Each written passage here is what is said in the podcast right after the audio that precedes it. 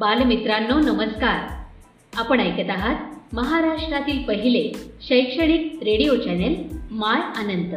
प्रस्तुत करता अनंत English school Satara. अधिक माहितीसाठी आमच्या अँकर dot F M slash my Anant. या पेजला आवर्जून भेट द्या आणि आमचे कार्यक्रम हक्काने ऐका. इथे मिळतात तुमच्या पाल्यांना प्रगतीचे नवे पंख आणि तुमच्या चिमुकल्यांच्या स्वप्नांना आकार.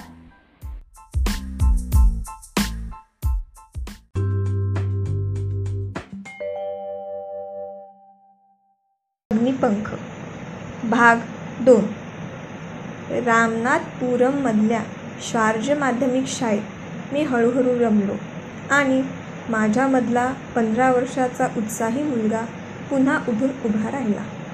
या शाळेत शिकवणारे एक मास्तर श्री इयादुराई सादोमन एक आदर्श गुरु होते.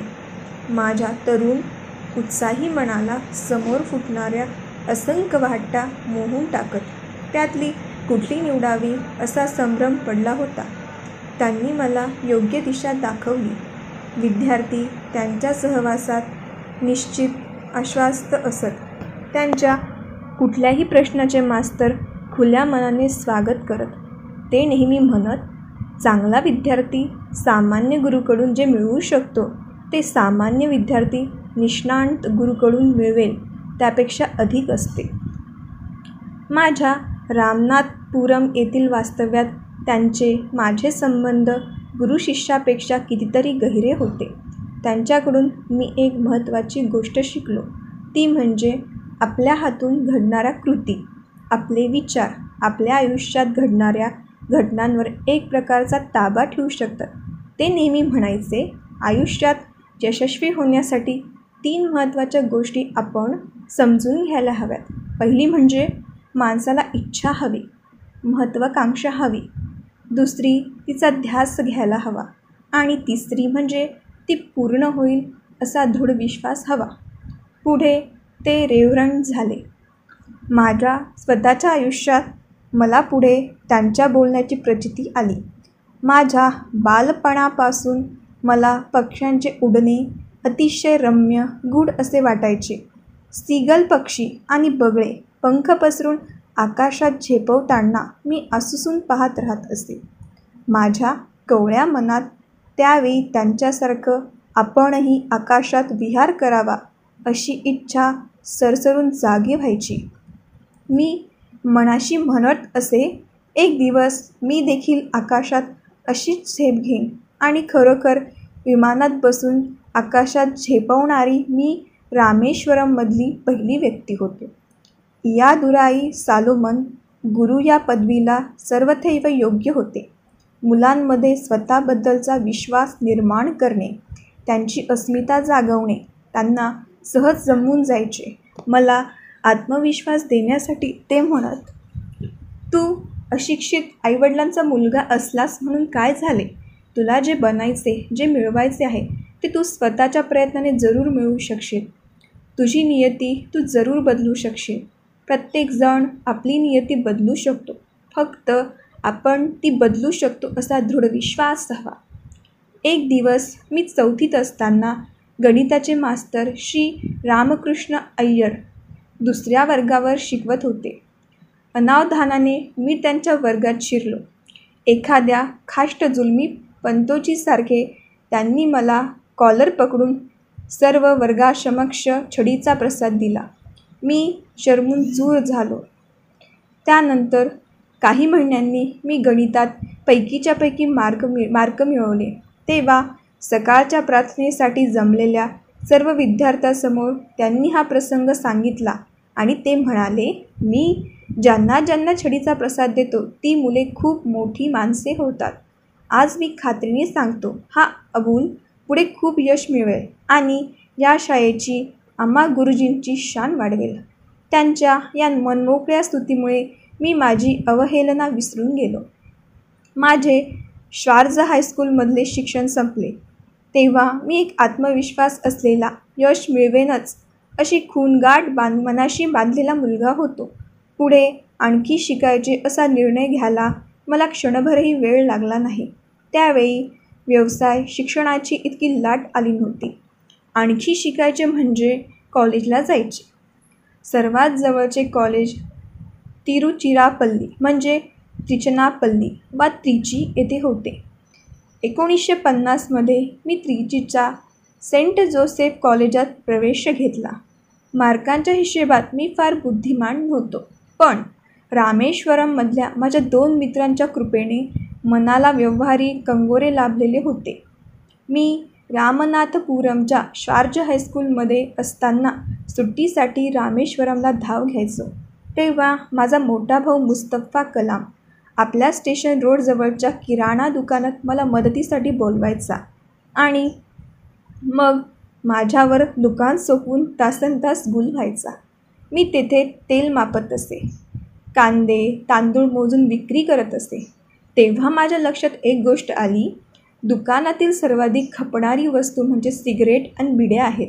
मला आश्चर्य वाटायचे. दिवसभर घाम गाळून कमावलेला पैसा असा धुरात जाळून टाकायचा? असे या गरीब लोकांना कसे काय वाटते? तिथून सुटका झाली की माझा धाकटा भाऊ कासिम मुहम्मद आपला छोटासा गाळा माझ्यावर सोपवायचा. मग तिथे मी समुद्रातील शंख शिंपल्यांपासून बनवलेल्या कलाकुसरीच्या वस्तू प्रवाशांना विकत असते. सेंट जोसेफ कॉलेजातही मला उत्तम गुरुजन लाभले. Reverend father T. N. Sequeira आम्हाला इंग्लिश शिकवत. ते वसतिगृहाचे वार्डनही होते. त्या तीन मजली वसतिगृहात आम्ही शंभर एक विद्यार्थी होतो. हातात बायबल घेऊन रेव्हरंड फादर रोज रात्री प्रत्येक खोलीला भेट देत. मुलांच्या बाबतीत त्यांचा उत्साह आणि अमर्याद सहनशीलता आश्चर्यचकित व्हावे अशी होती. मुलांच्या लहानसहान गरजांकडे त्यांचे बारीक लक्ष होते. दिवाळीच्या दिवशी त्यांच्या सूचनेवरून अभ्यंगस्थानासाठी प्रत्येक मुलाला अंगाला लावायला सुगंधी तेलही दिले जाईल चार वर्ष मी त्या वसतिगृहात राहिलो. आम्हा तिघांना मिळून एक खोली दिलेली होती. श्रीरंगमच्या कर्मट अय्यगार कुटुंबातला एक मुलगा होता. दुसरा केरळमधील कॅथलिक सिरियन ख्रिश्चन होता. आम्ही तिघांनी छान मैत्री के जमली. ती चार वर्षे एकमेकांच्या सहवासात भरपूर आनंद लुटला. तिसऱ्या वर्षी मला शाकाहारी मेसचे सेक्रेटरीपद सांभाळावे लागले. एका रविवारी दुपारी आम्ही हॉस्टेलचे रेक्टर रेवरंट फादर कलाथिल यांना जेवायला बोलवले. आम्हा तिघांच्या घरी होणारे उत्तमातले उत्तम पदार्थ आम्ही खास देखरेखीखाली बनवून घेतले होते. त्यामुळे मेनू अगदी विसंगत झाला होता. पण आमच्या त्यामागच्या भावना जाणून त्यांनी आमच्या जेवणाची स्तुती केली. आम्हा विद्यार्थ्यांच्या खास गप्पात ते उत्साहाने सहभागी झाले. सर्वांच्या स्मरणात तो दिवस अजून जशाचा तसा राहिला आहे. सेंट जोसेफ कॉलेजमधले सर्व प्राध्यापक जणू कांची परमाचार्यांनी सांगितलेल्या मार्गावरून जाणे पसंत करत. दानातला आनंद उपभोगणे सर्वांना मनापासून आवडायचे. विद्यादान हे सर्वश्रेष्ठ दान. ते देताना त्यांचे हात कधीही आखडले नाहीत. आज देखील गणिताचे दोन प्राध्यापक प्राचार्य थोतश्री अय्यगार आणि प्राचार्य सूर्यनारायण शास्त्री कॉलेजच्या परिसरात एकमेकांशी चर्चा करत चालताना पाहिलेले मी डोळ्यांसमोर आणतो आणि एक अनामिक उत्साहाने माझे मन भरून जाते. कॉलेजच्या शेवटच्या वर्षाला असताना मला इंग्लिश साहित्याची गोडी लागली. त्या वर्षी क्लासिक गणली जाणारी अनेक प्रसिद्ध इंग्रजी पुस्तके मी वाचली. टॉल्स्टॉय हार्डी स्कॉट हे माझे आवडते लेखक आहेत. मग हळूहळू काही तत्त्वज्ञानावरच्या पुस्तकांकडे वळलो. फिजिक्स हा माझा त्याच काळातला विशेष आवडीचा विषय बनला. प्राध्यापक चिन्नादुराई आणि प्राध्यापक कृष्णमूर्ती आम्हाला अणुविज्ञान शिकवत असत. किरणोत्सारी पदार्थ त्यांचे सावकाश होणारे परिवर्तन असे पदार्थ निम्मे होण्यासाठी सारखाच वेळ लागतो. ही हाफ लाईफची व्याख्या. अनेक नव्या संकल्पना सोप्या करून सांगण्यातली त्यांची हातोटी विद्यार्थ्यांमध्ये लोकप्रिय होती. अणुहून सूक्ष्म असलेले बहुसंख्य कण सब ॲटॉमिक पार्टिकल हळूहळू विघटन पावतात आणि त्यांचे दुसऱ्या सूक्ष्म कणात परिवर्तन होते. हे मी प्रथमच शिकत होतो. रामेश्वरममधल्या माझ्या सायन्सच्या मास्तरांनी शिवसुब्रमण्य अय्यर यांनी मला कधीही हे शिकवले नव्हते. पण प्रत्येक कठीण गुंतागुंतीची गोष्ट हळूहळू बदलत जाते आणि शेवटी दुसऱ्या सोप्या गोष्टीत परिवर्तित होते असे ते सांगत. नीट निरीक्षण करून पाहिले तर या दोन गोष्टीतील अध्यारूत सूत्र एकच नाही का? विज्ञान हे माणसाला देवापासून श्रद्धेपासून दूर नेते असा आरोप का केला जातो? मला समजत नाही. माझ्या दृष्टीने विज्ञानात बुद्धी इतकी हृदयालाही भारून टाकायची शक्ती आहे. विज्ञानाचा सखोल अभ्यास शेवटी बुद्धीचा विकास करतो आध्यात्मिक उंची वाढवतो आणि स्वतःची नव्याने ओळख पटवून देतो.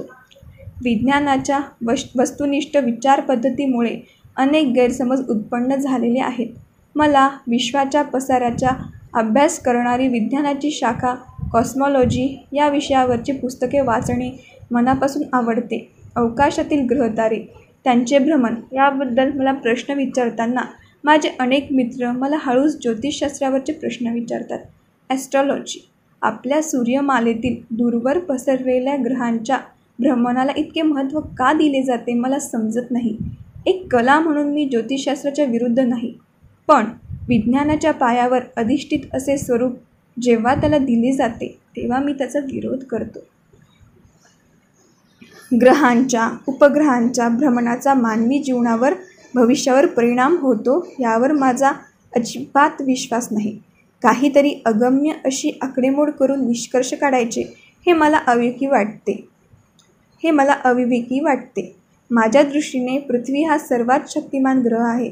प्रख्यात इंग्लिश कवी जॉन मिल्टन आपल्या पॅराडाईज लॉस्ट या कवितेत म्हणतात सूर्य पृथ्वी आणि ग्रहमालेचा मध्यभाग असला तर काय झाले? पृथ्वी किती स्थिर भासते तीन वेगळ्या गती असूनही. पृथ्वीची महानता किती समर्पक शब्दात कवी मांडतो.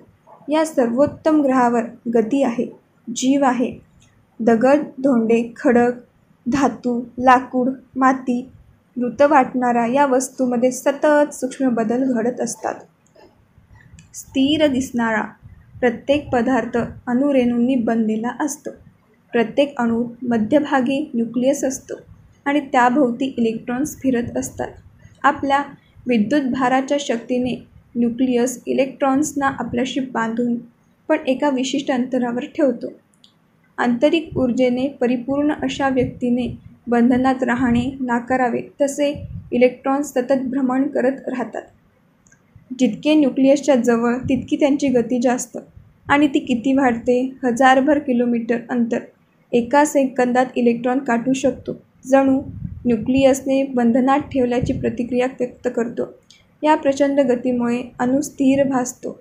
प्रचंड वेगाने गरगरणाऱ्या पंख्याची पाती चकतीप्रमाणे दिसावी. त्याप्रमाणे आतमध्ये खूप रिकामी जागा असूनही तो घनरूप दिसतो. अणूमध्ये पदार्थाच्या तुलनेने खूप रिकामी जागा असते.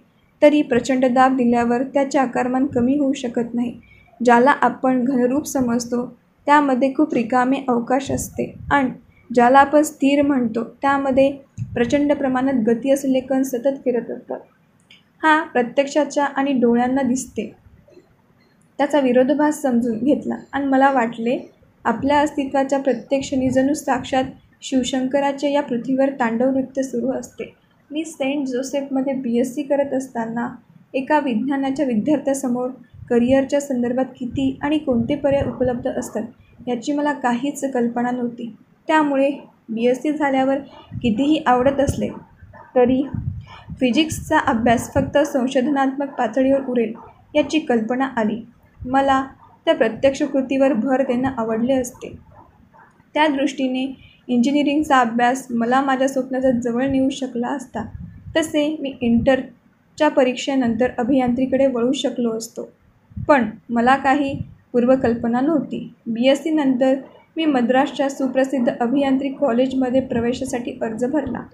संपूर्ण दक्षिण भारतात मद्रास इन्स्टिट्यूट ऑफ टेक्नॉलॉजी हे सर्वोत्तम अभियांत्रिकी कॉलेज होते. प्रवेशासाठी निवड अगदी कसून होत असे. प्रवेश यादीमध्ये माझे नाव एकदाचे येऊ शकले. या कॉलेजातील शिक्षण त्यावेळच्या मानाने बरेच महागडे होते. प्रवेश फीसाठी हजारभर रुपयांची गरज होती. वली वडिलांकडे तेवढे पैसे नाही आहेत हे मला मा ठाऊक होते. त्यावेळी माझी बहीण जोहरा माझ्या पाठीशी उभी राहिली. तिने आपल्या सोन्याच्या बांगड्या गळ्यातली साखळी घाण ठेवली आणि पैसे उभे केले. माझ्या शिक्षणासाठी तिने हे कृत्य केले. मी हेलावून गेलो. माझ्या कृतीवरचा विश्वास त्यातून व्यक्त होत होता.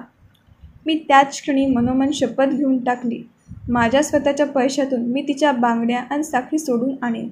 खूप अभ्यास करून शिष्यवृत्ती मिळवणे हा एकच पर्याय त्यावेळी माझ्यासमोर होता. आणि तो मी नेटाने प्रयत्न करून मिळवायचं ठरवलं.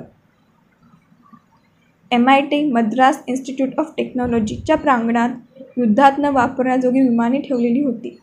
आम्हा विद्यार्थ्यांना विमानाचे वेगवेगळे भाग स्वतंत्रपणे अभ्यासात यावे हा उद्देश त्यामागे होता. मी त्यांच्याकडे एका वेगळ्याच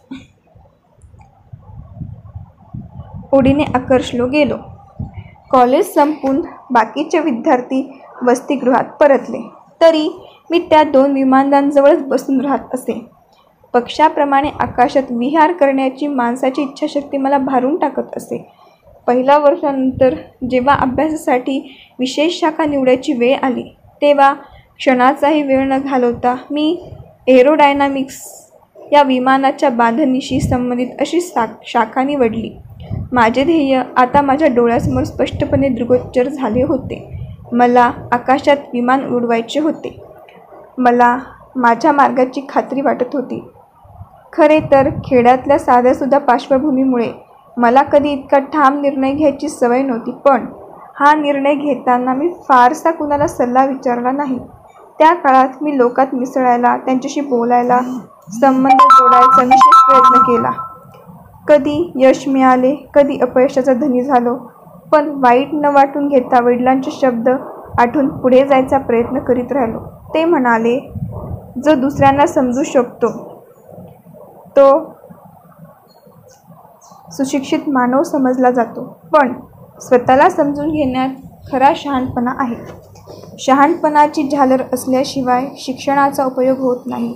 माझ्या एम आय टीमधल्या चार वर्षाच्या शिक्षण काळात तीन प्राध्यापकांनी माझ्या विचारांना खरीखुरी दिशा दिली. पुढील करिअरचा पाया घालणे त्यांनी दिलेल्या शिक्षणामुळेच साध्य झाले. प्राध्यापक स्पॉन्डर प्राध्यापक के. ए. व्ही. पंडलाई आणि प्राध्यापक नरसिंहराव त्यातील प्रत्येकजण स्वतंत्र व्यक्तिमत्वाचे होते पण त्यांच्यामध्ये एक महत्त्वाचे साम्यही होते. सतत न थकता ज्ञान देण्याची वृत्ती आणि विद्यार्थ्याची बौद्धिक भूक भागवायची क्षमता तिघातही होती. प्राध्यापक स्पॉन्डर आम्हाला एरोडायनामिक्स शिकवायचे. मूळचे ऑस्ट्रियन होते. आणि एरोनॉटिकल इंजिनिअरिंगचा त्यांना समृद्ध अनुभव होता. दुसऱ्या महायुद्धात ते नाझीचे कैदी होते. काही काळ त्यांनी नाझीच्या भयानक छळछावणीतही काढला. परिणाम म्हणून त्यांना जर्मन लोकांबद्दल तिटकार उत्पन्न झाला होता. योगायोग असा की आमच्या विभागाचे प्रमुख प्रोफेसर वॉल्टर रिफेथीन एक जर्मन गृहस्थ होते. आणि कॉलेजचे डायरेक्टर डॉक्टर कुर्ट टँक हेही एक नावाजलेले जर्मन एरोनॉटिकल इंजिनियर होते. दुसऱ्या महायुद्धात त्यांनी असामान्य कामगिरी बजावलेल्या युद्धविमानाचा आराखडा बनवला होता. German Focke Wulf F W एकशे नव्वद नावाचे एका माणसाने उडवायचे लढाऊ विमान त्यांनी डिझाईन केले होते. पुढे डॉक्टर टँक बंगलोरच्या हिंदुस्तान एरोनॉटिक्स लिमिटेडमध्ये गेले आणि भारताचे पहिले जेट फायटर विमान एच एफ मारूतच्या बांधणीत त्यांनी महत्त्वाची जबाबदारी उचलली. अशा स्थितीतही प्राध्यापक स्पॉन्डर आपल्या उच्च व्यावसायिक तांत्रिक दर्जामुळे आपले स्वतंत्र स्थान टिकून होते. उत्साही धीरगंभीर असे त्यांचे व्यक्तिमत्व होते. आपल्या विषयातील अत्याधुनिक संशोधन त्याबद्दलचे ज्ञान मिळवायचा त्यांचा सतत प्रयत्न असायचा. आणि आपल्या विद्यार्थ्यांनाही तसेच असावे असे त्यांची अपेक्षा असायची. मी त्यांना एरोनॉटिक इंजिनिअरिंगची शाखा निवडणार म्हणून सांगायला गेलो तेव्हा त्यांनी मला लाख मोलाचा सल्ला दिला. आपल्या भविष्यातील संधीबद्दल चिंता करू नये. त्यापेक्षा तंत्रज्ञानाचा शास्त्रशुद्ध पाया पक्का करून बुद्धी धारदार बनवावी. मग उत्साहाने दिशेने आपल्या आवडत्या विषयात झोकून द्यावे. तुम्ही भारतीयांना शिक्षणाचा उद्योजक वातावरणाचा अभाव नाही पण वेगवेगळ्या शाखांबद्दल माहिती मिळून आपल्याला व्यक्तिमत्वाला पचेल रुचेल अशी निवड करण्यात गोंधळ करता. एरोनॉटिकल का? इलेक्ट्रिकल वा मेकॅनिकल का नको? तुम्हा नव्याने शिक्षण क्षेत्रात शिरणाऱ्या विद्यार्थ्यांना मला एकच सांगावेसे वाटते. आपली विशेष अभ्यासक अभ्यास शाखा निवडताना आपल्या मनाचा भावनांचा कौल घ्या. आपला त्या विषयाकडे नैसर्गिक ओढा आहे कल आहे याचा शोध घ्या. प्राध्यापक के. ए. व्ही. पंडलाई यांनी आम्हाला विमानाची बांधणी आणि तिचे विश्लेषण कसे करावे ते शिकवले. आनंदी उत्साही आणि मित्रत्वाच्या भावनेने विद्यार्थ्याशी वागणे यामुळे ते विद्यार्थीप्रिय होते. दरवर्षी तोच विषय नव्या दृष्टिकोनातून शिकवण्याची त्यांची पद्धत सर्वांना आवडायची? स्ट्रक्चरल इंजिनिअरिंग म्हणजेच बांधणीची अभियांत्रिकी. या विषयाची ज्ञाना ज्ञानवाडे उघडून त्यांनी आमच्यासाठी खुली केली. त्यांच्या हाताखाली शिकलेला प्रत्येक विद्यार्थी त्यांच्या अफाट बुद्धीने आणि आकलन शक्तीने भरून जायचा. आपल्या ज्ञानाच्या बुद्धिवैभवाच्या अहंकाराला लवलेश त्यांच्या शिकवण्यात नसायचा. वर्गात कधीकधी विद्यार्थी त्यांच्या मताशी सहमत होत नसतील तर ते मग ते मत व्यक्त करायचा मोकळेपणा विद्यार्थ्यांना वाटे असे त्यांचे रुजू व्यक्तिमत्व होते. प्राध्यापक नरसिंहराव गणितज्ञ होते. त्यांनी एरोडायनामिक्स या विषयाच्या गुंतागुंतीच्या गणितीय संकल्पना आम्हाला शिकवल्या. त्यांची शिकवायची पद्धत आदर्श होती. डायनामिक्स म्हणजे गतिशास्त्र. हे घन द्रव्य अर्धद्रव्य आणि हवा यासाठी थोडे वेगळे आहे. अर्धद्रव्य अर्धद्रव्याचे गतिशास्त्र शिकवलेले मला इतके भावले की मला गणितीय भौतिकी त्या काळात फारच आवडायला लागली. एरोडायनामिक्स या विषयावरचे जे जे काही छापून येईल त्यातील समीकरणे वगैरे योग्य ते निवडून बाजूला ठेवायची सवय त्यांनी मला लावली. त्याचा मला पुढेही फार उपयोग झाला. एरोनॉटिक्स म्हणजे हवेतील वाहनांचे शास्त्र. त्यांचे अभियांत्रिकी हा अतिशय आव्हात्मक बुद्धीला खाद्य पुरू शकणारा आणि त्यामुळे आवडू शकेल असा विषय आहे. त्यामुळे स्वातंत्र्य आणि पलायन वाहत जाणे घसरत जाणे हालचाल गती यांच्यामधील सूक्ष्म फरक वैज्ञानिक दृष्टीने शिकता येतो. या विषयाची मर्मे स्वातंत्र्याचा खरा अर्थ समजावून सांगतात. माझ्या गुरुजनांनी या गहन विषयाची सर्व गुपिते मर्मे आम्हा विद्यार्थ्यांना उलगडून दाखवली. त्यांच्या नेमका शिकवण्यामुळे हा विषय समजण्यातला आनंद आम्ही उपभोगू शकलो. त्यांची अपाड बुद्धिमत्ता विचारांची स्पष्टता परिपूर्णतेचा ध्यास ह्याची शिकवण यामुळे मी गांभीर्याने अर्धद्रव्य गतिशास्त्र फ्लुईड डायनामिक्स या विषयाचा सर्वांगीण अभ्यास केला. ज्या विमानांचा वेग ध्वनीहून अधिक असतो अशा स्वनातील विमानाच्या प्रवासामुळे हवेमध्ये आकुंचन होऊन अधिक दाबाचे पट्टे निर्माण होतात आणि ते लहरी बनून पसरतात. त्यांना शॉक वेव्ज म्हणतात. Shock wave drag shock stall असे त्या लहरीचे वेगळे वेगळे पैलू आणि परिणाम आहेत. ते सर्व मी शिकू शकलो. हळूहळू सगळ्या संबंधित विषयांची माहिती डोक्यामध्ये साठत गेली आणि विचारांचे मंथन सुरू झाले. विमानाचे आराखडे वेगवेगळे भाग या सर्वांना नवे अर्थ लाभायला लागले. विमान बांधणी करताना शेकडो बाबी विचारात घ्याव्या लागतात.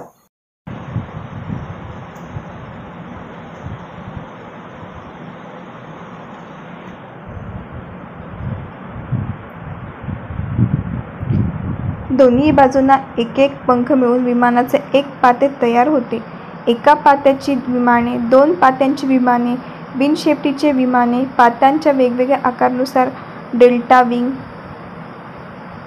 कॅनार्ड असे त्याचे विविध प्रकार. या सर्व बाबी त्यातील फरक किती महत्त्वाचे आहेत ते कळू लागले. तीन विषयांच्या तज्ज्ञ प्राध्यापकांनी दिलेले त्या त्या विषयाचे ज्ञान एकत्रित करू एरोनॉटिक अभियांत्रिकी या विषयाचे बारकावे मला समजू लागले. स्वतःची अशी खास समजूत या विषयामध्ये रुजत फुलत वाढत गेली. मी तिसऱ्या वर्षाला असताना एका नव्या वैचारिक वादळाला मला सामोरे जावे लागले. माझ्या पुढील आयुष्याच्या दृष्टीने ते महत्त्वाचे ठरले. सगळ्या देशामध्ये नवे राजकीय आणि उद्योजकतेचे वातावरण भारून टाकण्या एवढ्या वेगाने फैलवत होते. शास्त्रीय दृष्टिकोन हाच प्रमाण मानला जावा असा विचारप्रवाह मूळ धरत होता. माझा देवावरचा विश्वास धार्मिक आध्यात्मिक वातावरणात पोचलेला पिंड फक्त वैज्ञानिकतेच्या कसोटीवर कितपत टिकेल याचा संभ्रम माझ्या मनात उत्पन्न झाला होता. खऱ्या ज्ञानाची दिशा ही विज्ञानाची दिशा आहे अशी मते जोरदार मूळ धरत होती.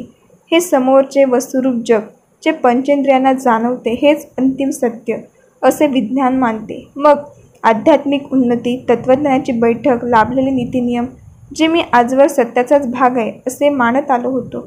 त्या संकल्पना चुकीच्या आहेत डोळ्यानं पाहतो. कानाने ऐकतो तेच सत्य तेच खरे ज्ञान आहे. ज्याला निखळ वैज्ञानिक दृष्टिकोन म्हणून आज मांडले जाते त्याबद्दल मला संपूर्ण खात्री आहे. माझा स्वतःच्या धार्मिक वातावरणात पोचलेला आध्यात्मिक कल माझ्यावर त्याचे न पुसता येणारे झालेले परिणाम तसेच मानत नव्हते. या दृष्टीला पडणाऱ्या वस्तू मात्र जगाच्या पलीकडे अज्ञात प्रदेशात सत्य असते. यावर माझा विश्वास होता. खरे ज्ञान हे फक्त आंतरिक अनुभवातून होऊ शकते असे संस्कार माझ्यावर झालेले होते. दरम्यान माझे लिखित काम संपून प्रत्यक्ष प्रात्यक्षिक उरले होते.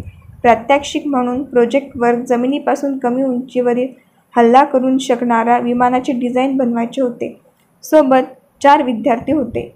इंधनाचा उपयोग बांधणी ताबा ठेवणारी उपकरणे वापरात आणणारी उपकरणे अशी त्याची विभागवार जबाबदारी आम्ही वाटून घेतली होती. मी एकत्रित डिझाईन बनवायचे होते. एक दिवस आमचे डिझाईन हा विषय शिकवणारे प्राध्यापक श्रीनिवासन ते संस्थेचे डायरेक्टरही होते. त्यांनी आमच्या प्रोजेक्टची प्रगती कुठवर आली आहे याचा आढावा घेतला आणि ताबडतोब प्रोजेक्ट रद्द केला. अशी आज्ञाच दिली. आम्हाला वेळ का होतो आहे? याची डझनभर कारणे शोधून मी त्यांना सांगितली आणि मला एक महिना तरी वेळ द्यावा अशी काकुळतीने विनंती केली.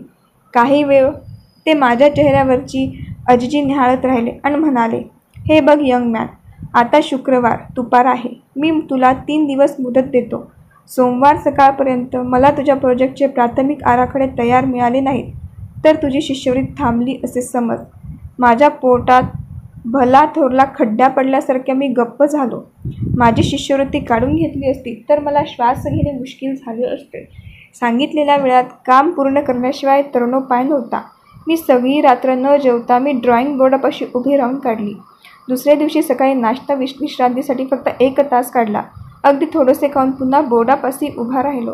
रविवार सकाळपर्यंत माझा आरखडा जवळजवळ पूर्ण होत आला होता. एकाग्र होऊन मी बोर्डापाशी मग्न होतो. अचानक मला कुणाची तरी पाठीमागे चाहूल लागली. प्राध्यापक श्रीनिवासन.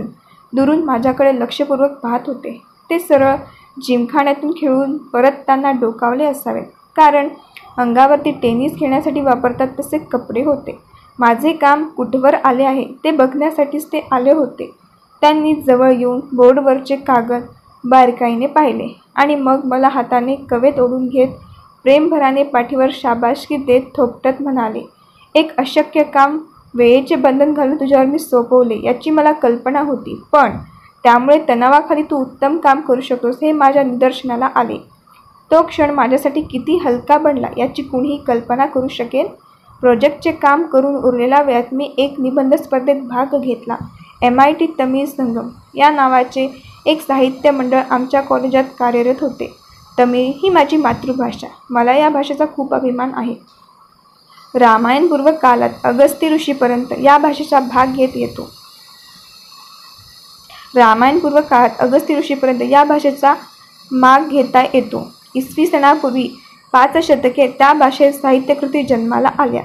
ही भाषा पुढे भाषाशास्त्रातील दिग्गजांनी आणि वकिलांनी समृद्ध केली. आंतरराष्ट्रीय पातळीवर भाषाशास्त्राचे नियम काटेकोरपणे पाळणारी भाषा असा तिचा लौकिक आहे.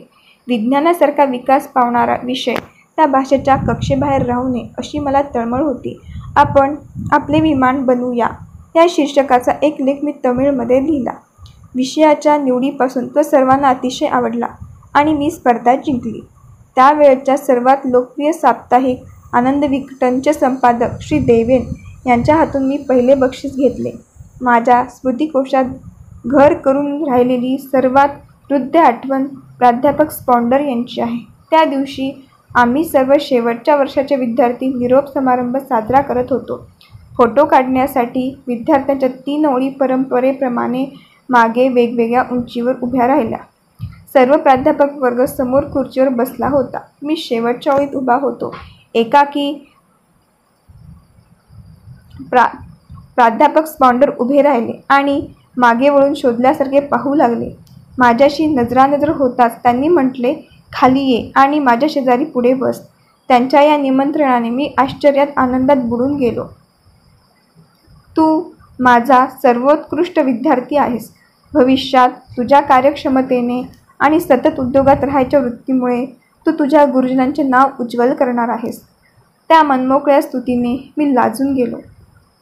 पण माझ्यातल्या गुणांची ती पावती होती. मी सुखावलो आणि प्राध्यापक स्पॉन्डर यांच्या शेजारी बसून फोटो काढून घेतला.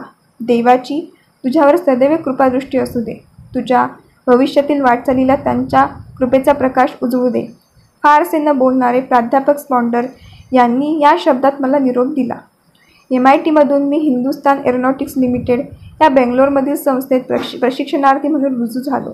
विमानाची देखभाल करणारा त्यांना काटो काटेकोरपणे सुरक्षित ठेवणाऱ्या टीममध्ये माझा समावेश झाला होता. ते काम खूप काही शिकवणारे होते. इतके दिवस वर्गात शिकवलेले पुस्तकात वाचलेले प्रत्यक्ष आचरणात आणून तपासण्यात एक वेगळाच आनंद होता.